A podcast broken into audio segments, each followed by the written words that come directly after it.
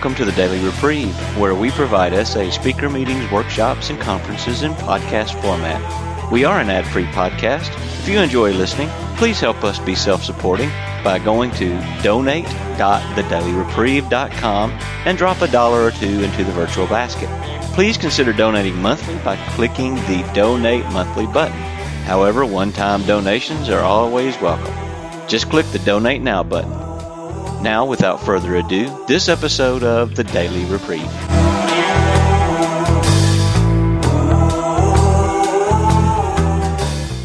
Thank you, Danielle. Well, thank you, everybody, for hosting me here. I feel, my heart is pounding. And thank you, for Nancy, for contacting me and being in touch with me about the topic and everything. That meant a lot to me. That made me clear that maybe I can do it.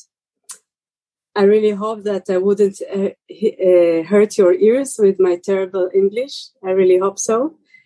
This is my English. Sometimes I really can't believe myself how courageous I am sometimes.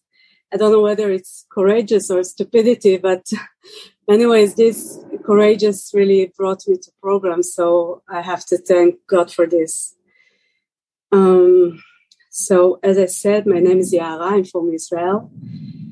I said that my courageous actually brought me to this 5 years sobriety and to this program.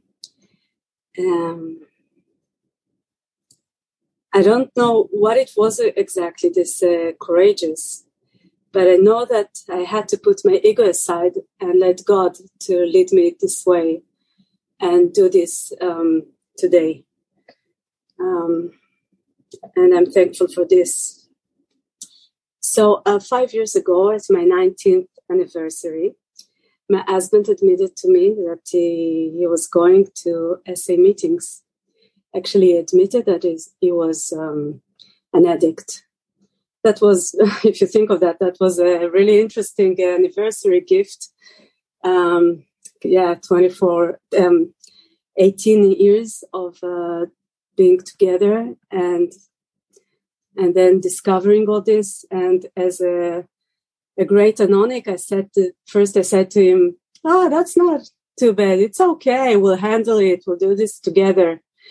As if I have the power to do it. But I was totally shocked. It took me a few hours to understand how overwhelmed I was. And I didn't understand it first when he said this, because all I could think about was a divorce or a funeral. Of his, of course, yeah. That's what was brought to my mind. So I asked about the program after a few hours, and what is the program that he was doing, and what does it mean to be a lust addict, sexaholic? What's the meaning of that? And no matter how I was at that time, I was studying for my BA. And I learned about addictions and everything, but I was total shocked about what he said. So I couldn't think of my own. So he said, there's a website, an essay website. You should go and read what essay is all about, what addiction is all about.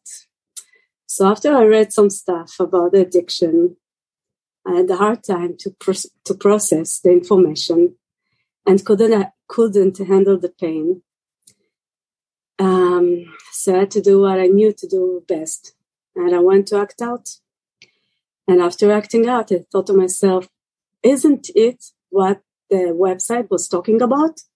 That when you're anxious and when you're hurt and when you don't know how to handle your feelings, you just go and act out. Wasn't that what I just read?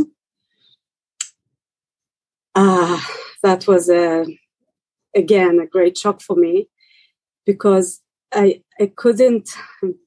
was horrified. I realized that since I was a 5-year toddler, I realized that I've done whatever I needed, and I used to act out to relax myself. when I need to escape from painful reality, from threats, and when I didn't know how to cope with situations. That's what I did. I used to act out. So first a toddler, later her teenage, a young woman, a wife, a mother, and I just continued. I couldn't tolerate my feelings, and all I could do was go to lust. It was very hard for me to acknowledge that at my time that I had a severe illness, that I've lost control of my life. I was shocked by myself. I was in my middle BA degree, and I know that I always felt like I'm a terrible person, really.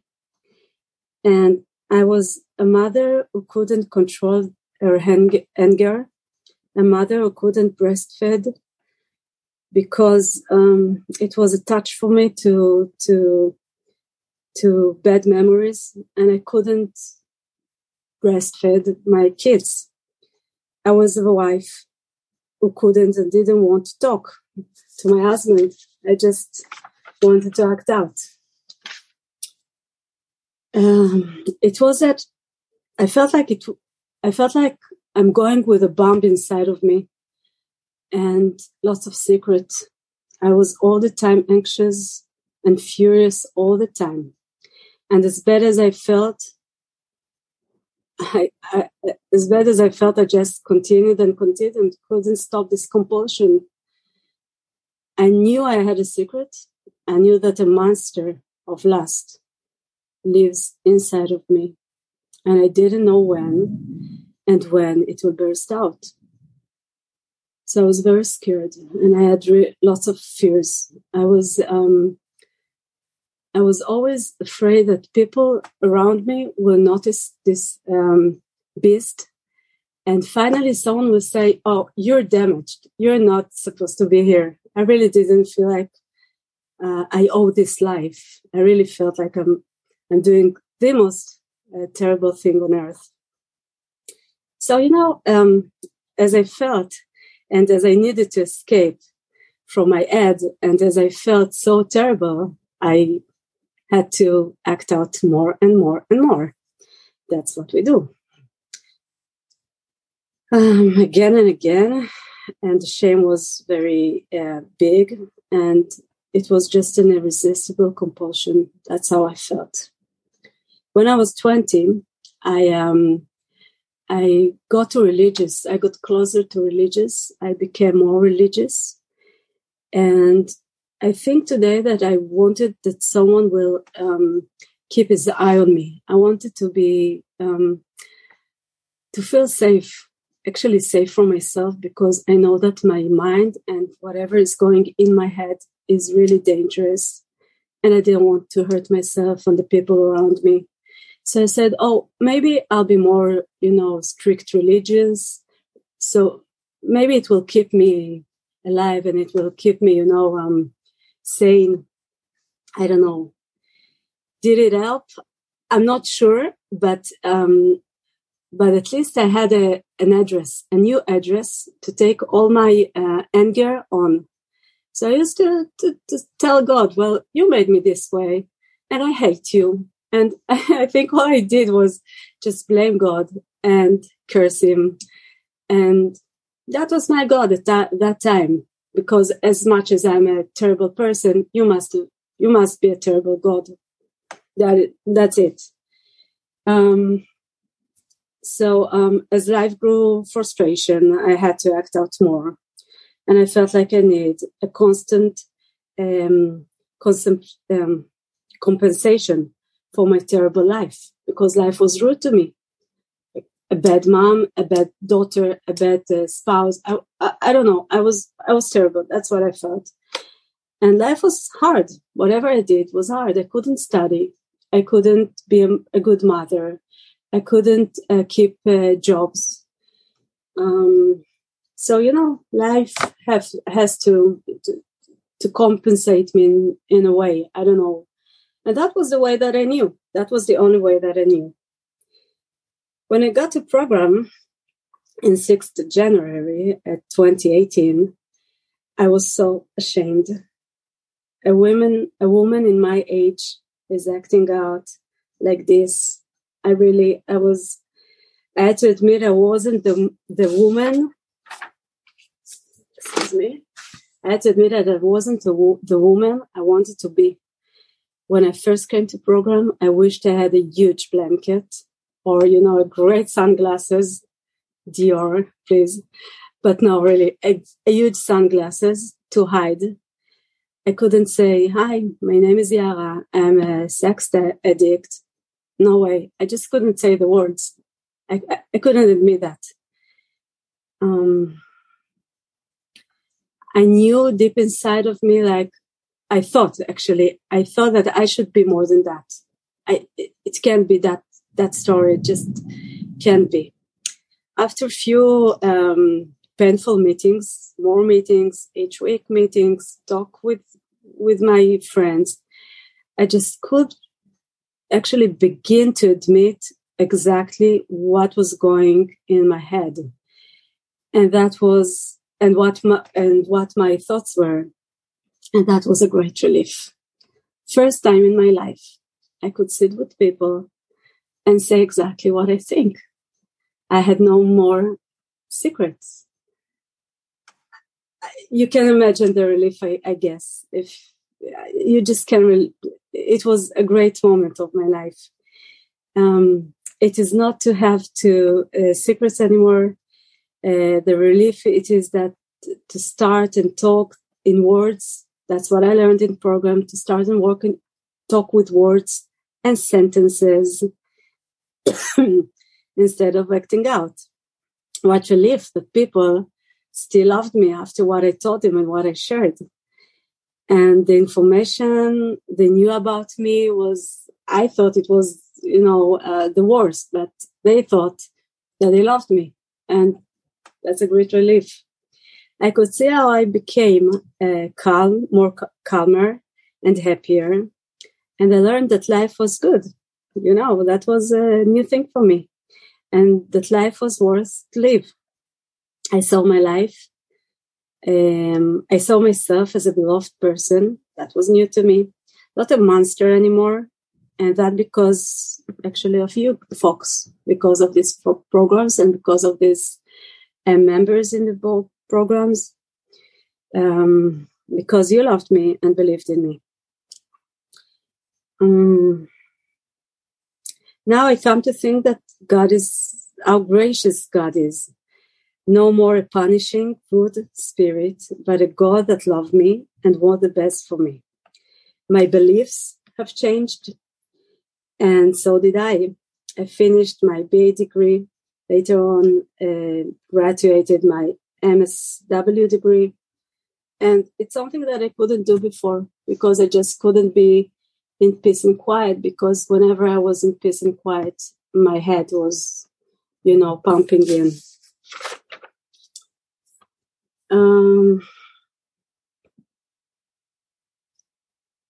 So what did I do when I first came to program? What did I do? Exactly as I was told. I said to my sponsor that I don't care. She can tell me whatever she wants. I'll do whatever it needed, because the shame and the frustration was so big. And I knew that somewhere out there's a solution, because I saw my husband become a better person, and I wanted that. I wanted to feel free from lust. So I went to face-to-face meetings and online meetings, and had a sponsor and made the steps and learned the traditions and whatever needed, really, really talking with friends all the time. So today I feel like my program has changed a lot. Today I feel like the program talks more about me. I can bring myself and my identity to the program, and I don't need anymore to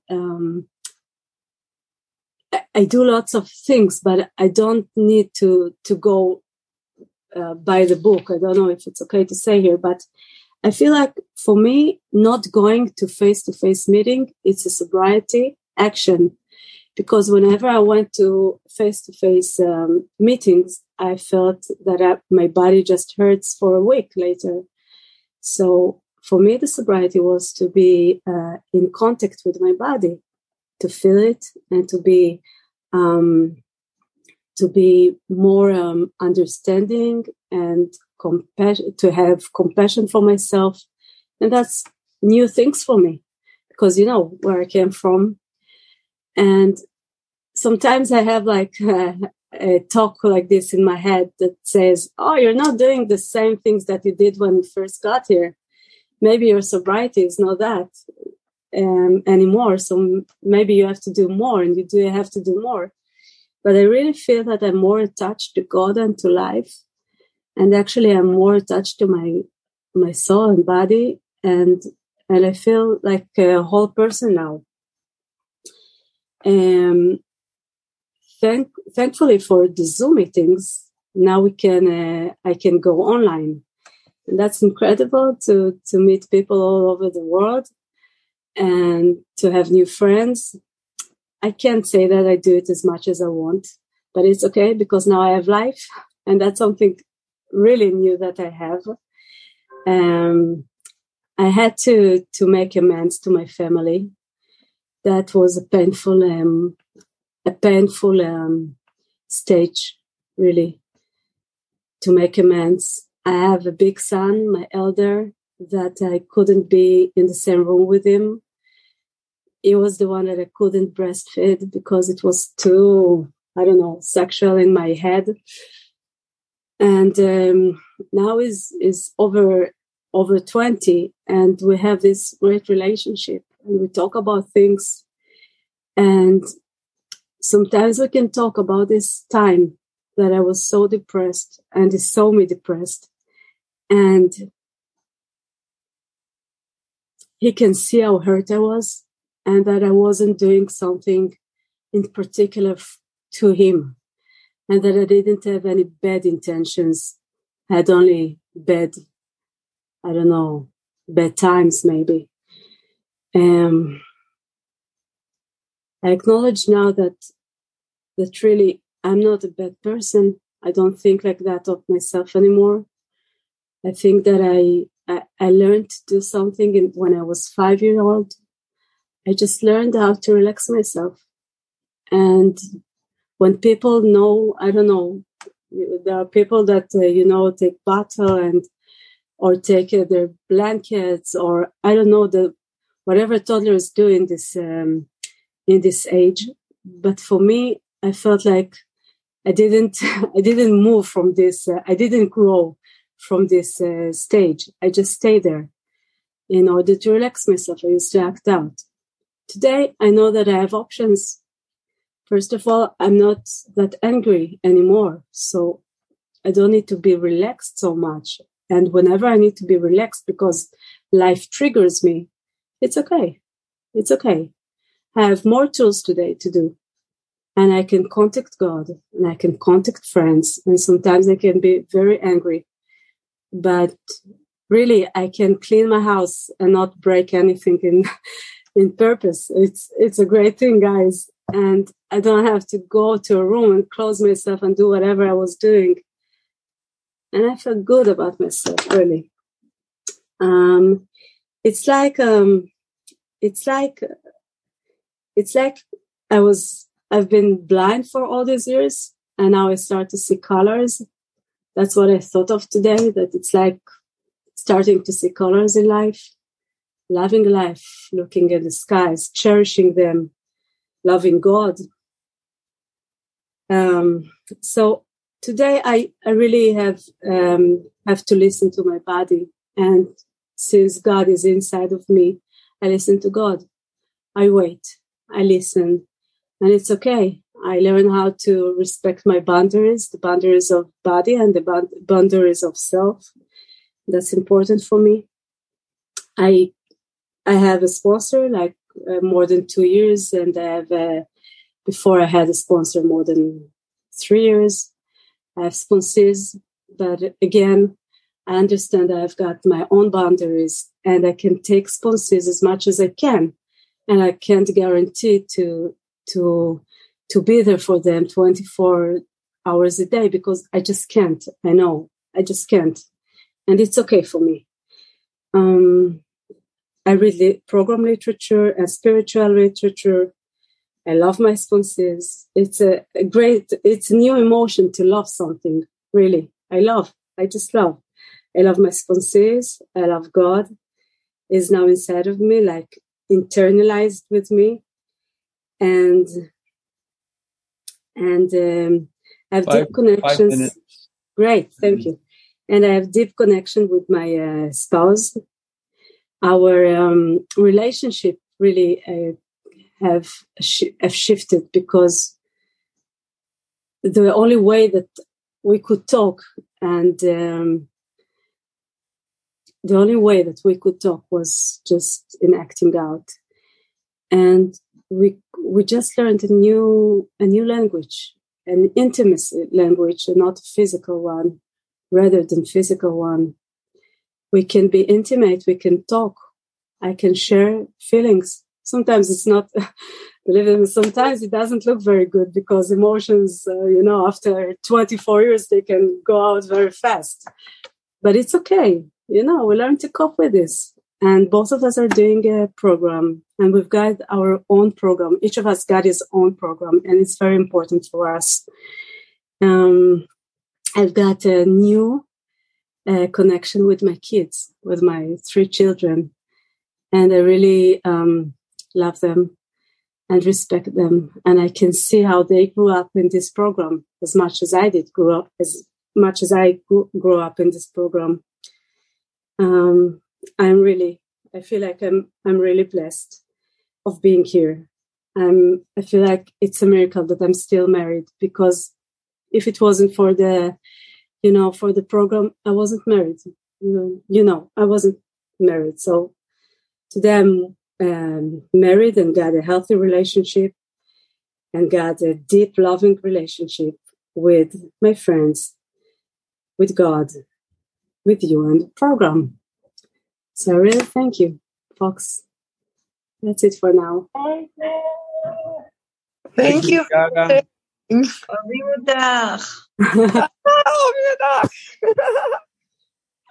you, Yara, so much. Heart touching, and thank you so much. I relate with your share so much. Thank you so much. Yeah, hi Nancy, sexaholic. I wasn't even thinking a question.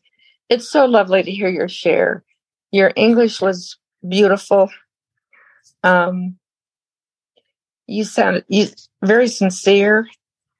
The changes are amazing. I really like your topic a lot because, and especially when you talked about meetings. I've been around for a long time, but my body also can't drive as long. My back hurts. I can't drive at night like I used to. And I'm so grateful for Zoom. And I'm also so grateful just to hear the affirmation that it's okay. It's okay if you can't go to face-to-face. You could go to Zoom. I really don't know what my question is. I just want to thank you so much for sharing.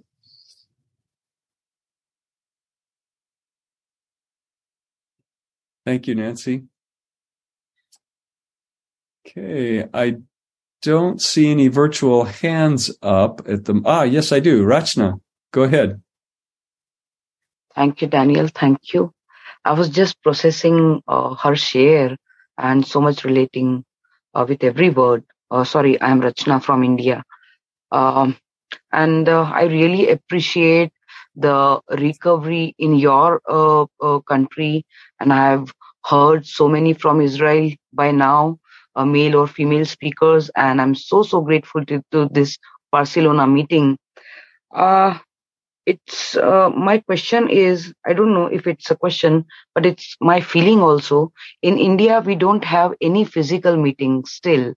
And I won't say my SA India is weak or it's strong or whatever, but I'm very blessed that at least we have something. I say India is there. And we are all connected to WhatsApp group and only one group meeting. So I'm really grateful that at least we are connected and we have some brothers and sisters. I never thought the way you shared that I don't feel like going to physical meeting when you have, and I feel like going to physical meetings when I don't have in my country. But the way you expressed what you do when you don't go to meetings. So my question is, I'm a little confused actually. Physical meetings do help to strengthen my recovery, or it's okay to be connected online all over the world.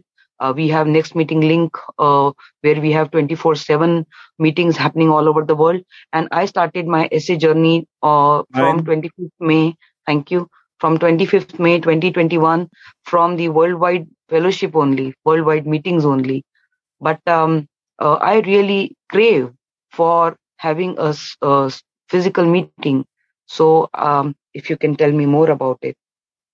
Thank you. Yara, sex and love addict. For me, it was very helpful, but I have to admit that it demanded a lot of courage. And I think that for men, my friends that came after me, I know that they said that because of the physical meetings, it really did. They didn't come. It took them more time to come to meetings because it was physical meetings. And now that we're blessed with Zoom, we can do it through Zoom, especially at the beginning. But I have to say that for me, although it was very shameful and I felt like I want to bury myself somewhere, for me, it was very, very important because I could come with no sunglasses and no blanket on me and just say, well, this is who I am. And, that was so surprising because people started to love me and said, oh, come back more. And I said, wow, really? To come back more with this head? You want me to come with this head, with those thoughts? Are you sure of that? They said, yes, we love you. We are all the same. And that was great. I just, after a time, I just could sleep at night and said, oh, there's hope somewhere there. So for me, it was very meaningful. I don't know if it works for you. Okay, I will say another thing. That's what I say to my sponsors. Whatever works for you, that's great. And that's very important. Today, I see that you have to do something that you feel more attached to and that you feel comfortable with. And whatever works for you, Rachna, it's important. Thank you. Thank you so much. I agree with you. Thank you. Thanks, Rachna and Yara. Next, Marina. Go ahead. Hello, my name is Marina. I'm from Germany and I'm a sexaholic. I've got a question. You said that your husband and yourself are or came roughly at the same to the program. It's the same for me, or a little bit like that, because my husband is already a long time in the program, and I just came recently to SA. So how did it work for you that you are in the same program? Did you also attend the same meetings, or was that ever a topic, an issue, or a problem? That's my question. Thank you. Wow, thank you, Marina. Wow, great question. My sponsor at that time told me, you have to look at your side of the sidewalk, and you have to get concentrated in what you do and with your health. And first, I think first year, maybe more, he went to different meetings than I. And that was okay for me because there are things that are not good for us to admit for each other. Even today, we don't do shares. Of course, we can trigger one another. Whatever he does, he's got his friends and his program and his meetings. And I've got my own meetings. On the third year, I think, we went to the same group, but it was a group with no sharing, no personal sharing, but a message group. So it was okay. We had a good time. We went to ice cream later on a motorcycle. Oh, it was a honeymoon. But actually, and to be fair about this, we've got our own disease. And I really recommend to get concentrated in your recovery in order not to, not to get blended into his disease. That's what I think. Thank you. Thank you. Thank you for the question, Marina and Yara. I see no hands up, so the floor is open for a question or share or comment. Hey, my name's Lee, and I'm a real sexaholic from Nashville and Tennessee and the Smoky Mountains. I heard you mention something about the sun and the clouds and the sky.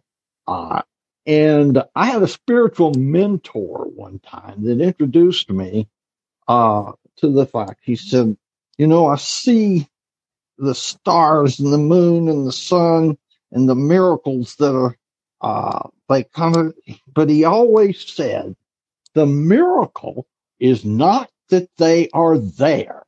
The miracle is that I see them.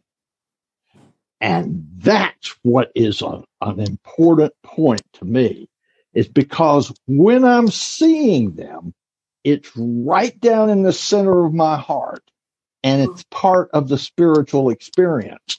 And as I progress along, I find that that's a real starting place from experiencing whatever that is that's God, the experience of the divine.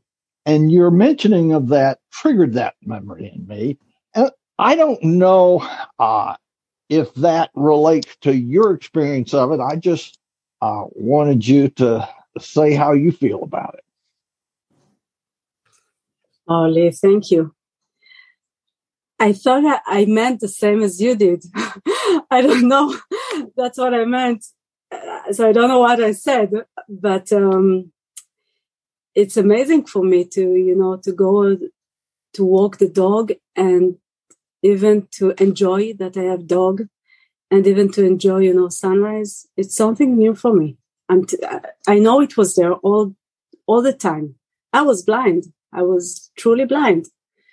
And, whenever I stop and take a deep breath and look the skies, I say to myself, you're in recovery. You're now in recovery. That's God. For me, that's God. And, I had a punishing, rude God before. I had a God that wanted me to be in a certain way. That's what I thought. Yeah, that's how I thought. That's what I thought, actually. For me now, today, God is not that. God is, as you said, the fire and the water and us and everything is all around. And that's recovery. Thank you, Lee. Yeah, thanks, Lee. Yara? Buddy. Thank you, Yara. Thank you, Yara. I'm Buddy. I'm a sexaholic. I heard you say that you are damaged. I had believed for many, many years that I was broken. And where I am today is I need to get that idea out of my head and recognize, no, I'm not broken. What I am is injured. I nearly died as a child. My older brother did die. I grew up in violence inside the house and violence outside the house. So I'm not broken. I'm not damaged. I'm injured. And where I am today is when I connect physically, I re-experience drowning. My body still holds the experience, the memories of drowning and the physical abuse. And what I'm working on now is to get the past out of my body. What really attracted me was when in our problem, we say we became disconnected. And for me, disconnected was the only way I could survive. I had to get all my sensations out of my body and up into my head, because otherwise I would have committed suicide. I could not deal with the pain. And I've been sexually sober now 25 years, and it's still hard work for me. So I just wanted to just share my point. Like, I'm no longer seeing myself as being damaged, but injured. Others had done this injury to me as a child. And that's what really attracted me to SA. Roy talks about that in his story. When he was 8 years old, he drew a curtain down between him and his mother. He had to disconnect from the shame that she put on him. And that's what I'm seeing is the basis for my pain as well. There is a lot of shame was put into me. So, okay, I'll stop there. But, Yara, thank you so much for sharing today. Thank you. Thank you, Buddy. Thanks, Buddy. Yara, did you want to comment or anything? Oh, I'm so moved, really. That was a great description. To live a dissociative life with no feelings.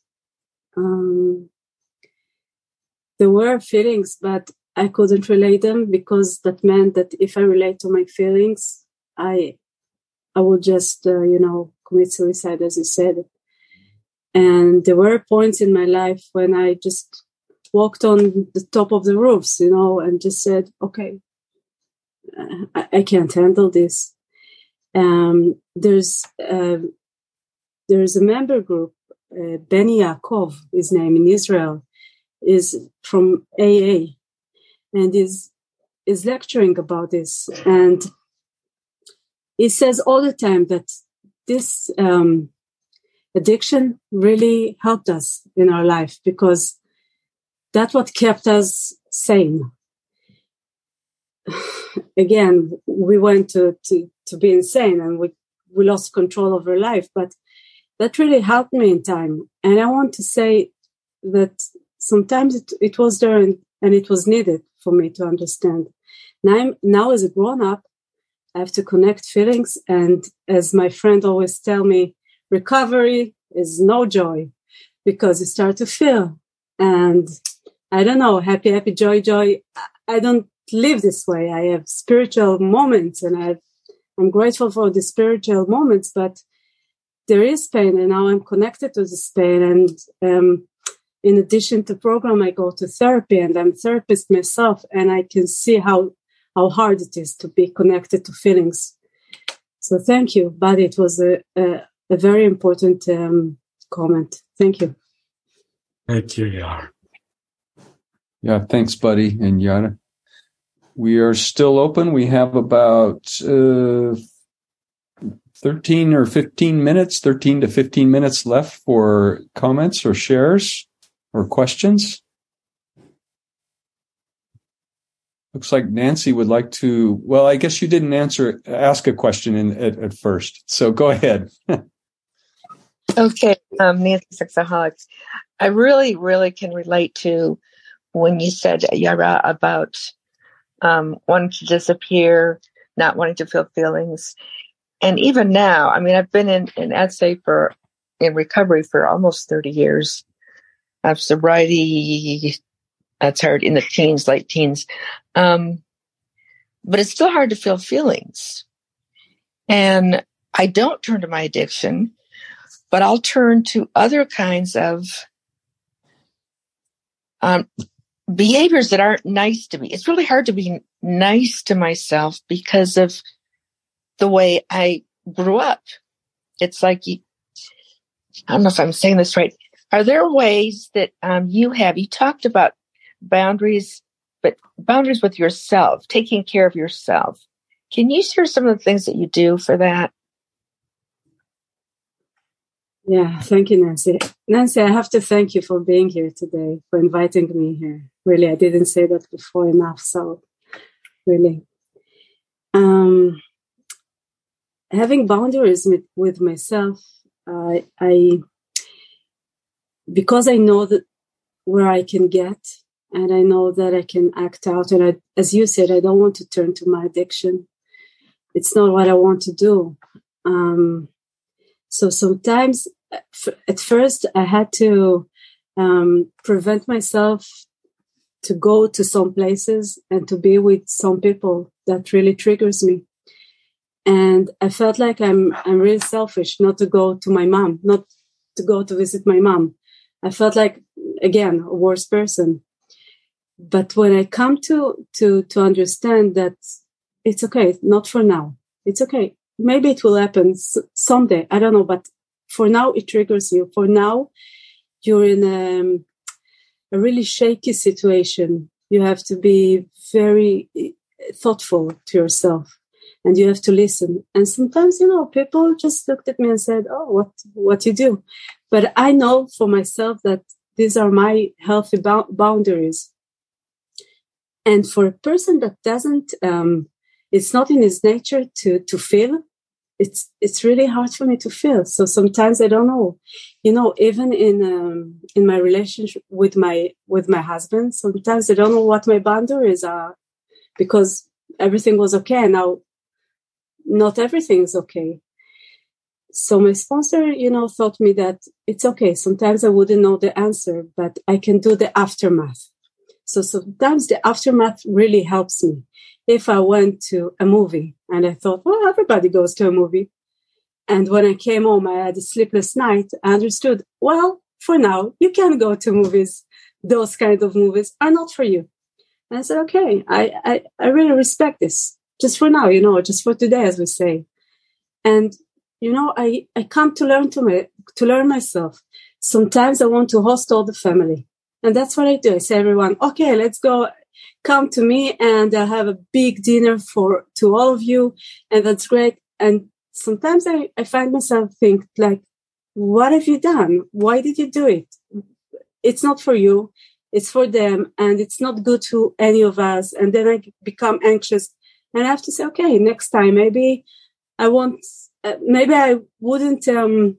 invite everybody, maybe just half of them, maybe just two couples, maybe half of them, maybe just two couples, maybe just my parents. I don't know. And that's how I learn boundaries. I can feel today. I pray a lot. I ask God, please guide me in this thing because I don't know how to feel. I can be so disconnected. And even in my work, I work with trauma illness. So even in my work, when I come to see great emotions, I have to understand if I'm getting dissociated. I don't know how you say this. Dissociated. And if I go there, I have to understand that it's okay. For now, it protects me, and I have to do work with this. And I hope I answered you a bit. No, that helps. Thank you very much. Thank you. Yeah, thank you. Let's cover a couple of questions we have in the chat here. First of all, Yara, will you be able to stay a few minutes after the meeting closes for our parking lot or virtual coffee? Will you be able to do that? There may be some people who don't want to be recorded, is why I ask you that. Do you have chocolate? No? Okay. Anyways. You can pass them. But if you can, that would be great. But it's not a requirement by any means.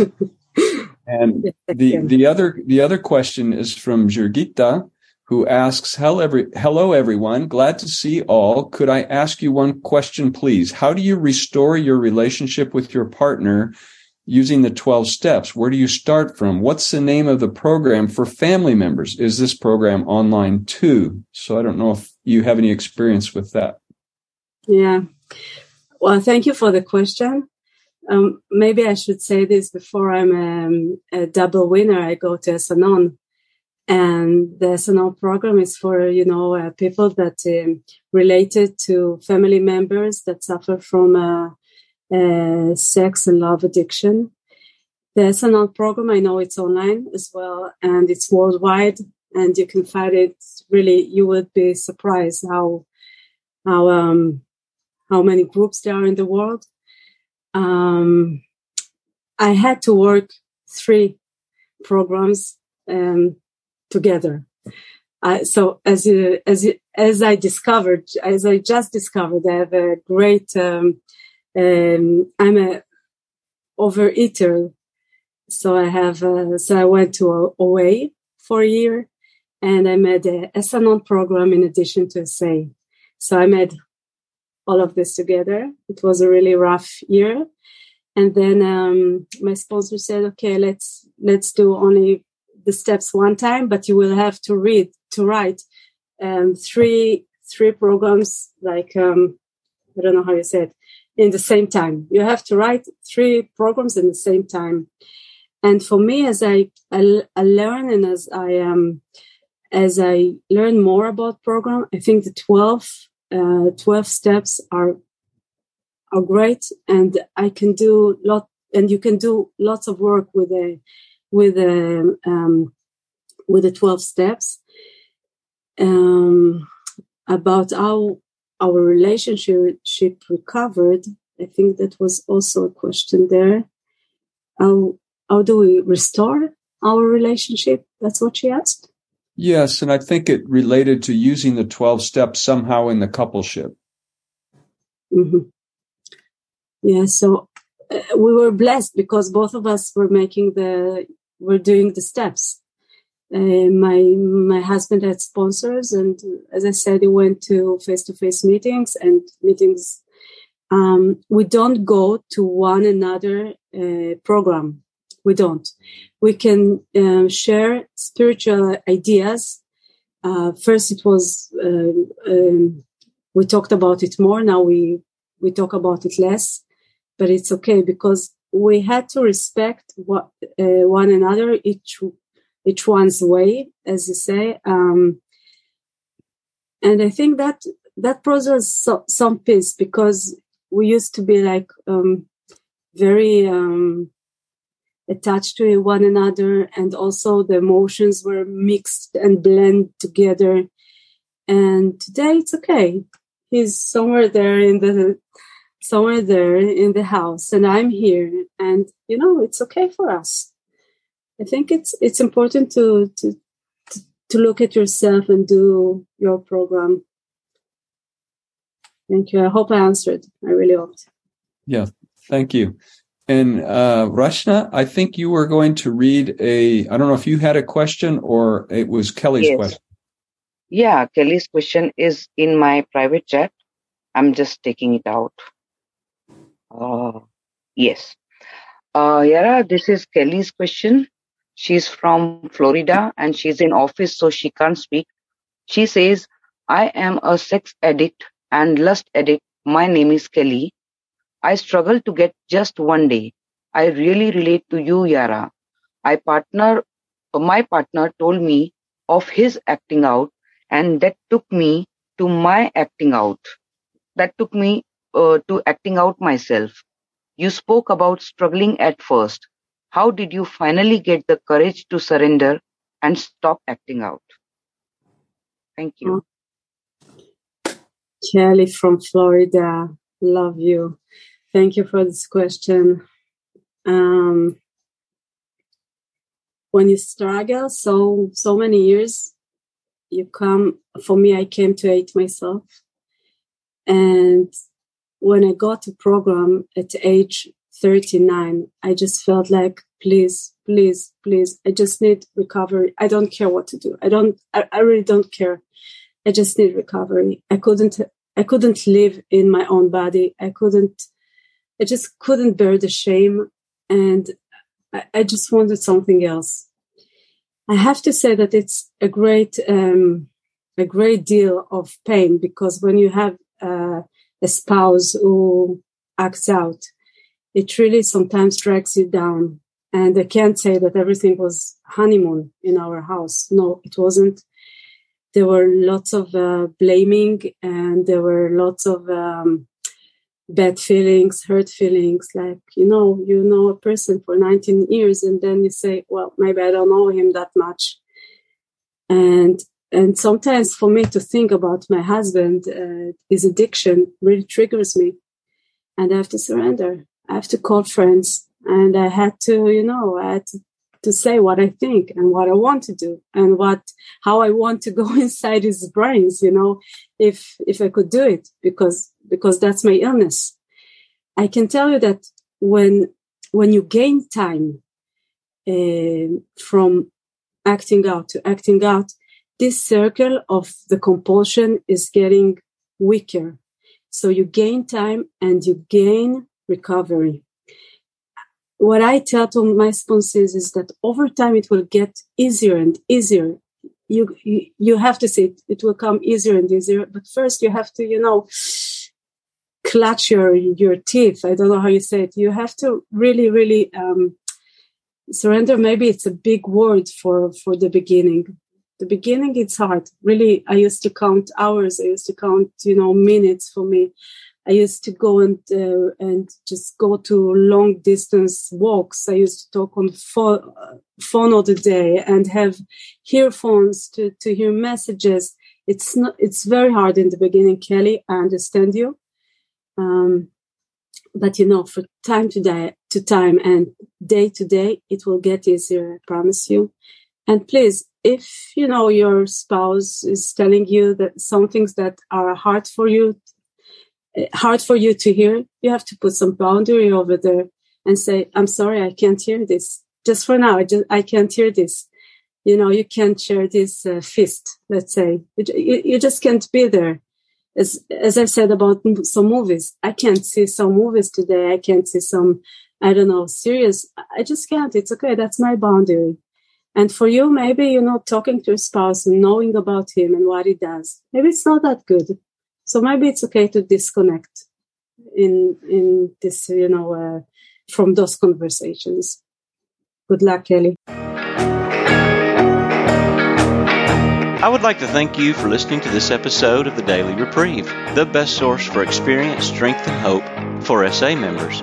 Please subscribe to this podcast to be alerted of new episodes. Please show your support by donating to The Daily Reprieve by going to donate.thedailyreprieve.com and choosing either monthly donations or a one-time donation by clicking Donate Now. Thank you for listening, and stay tuned for the next episode of The Daily Reprieve.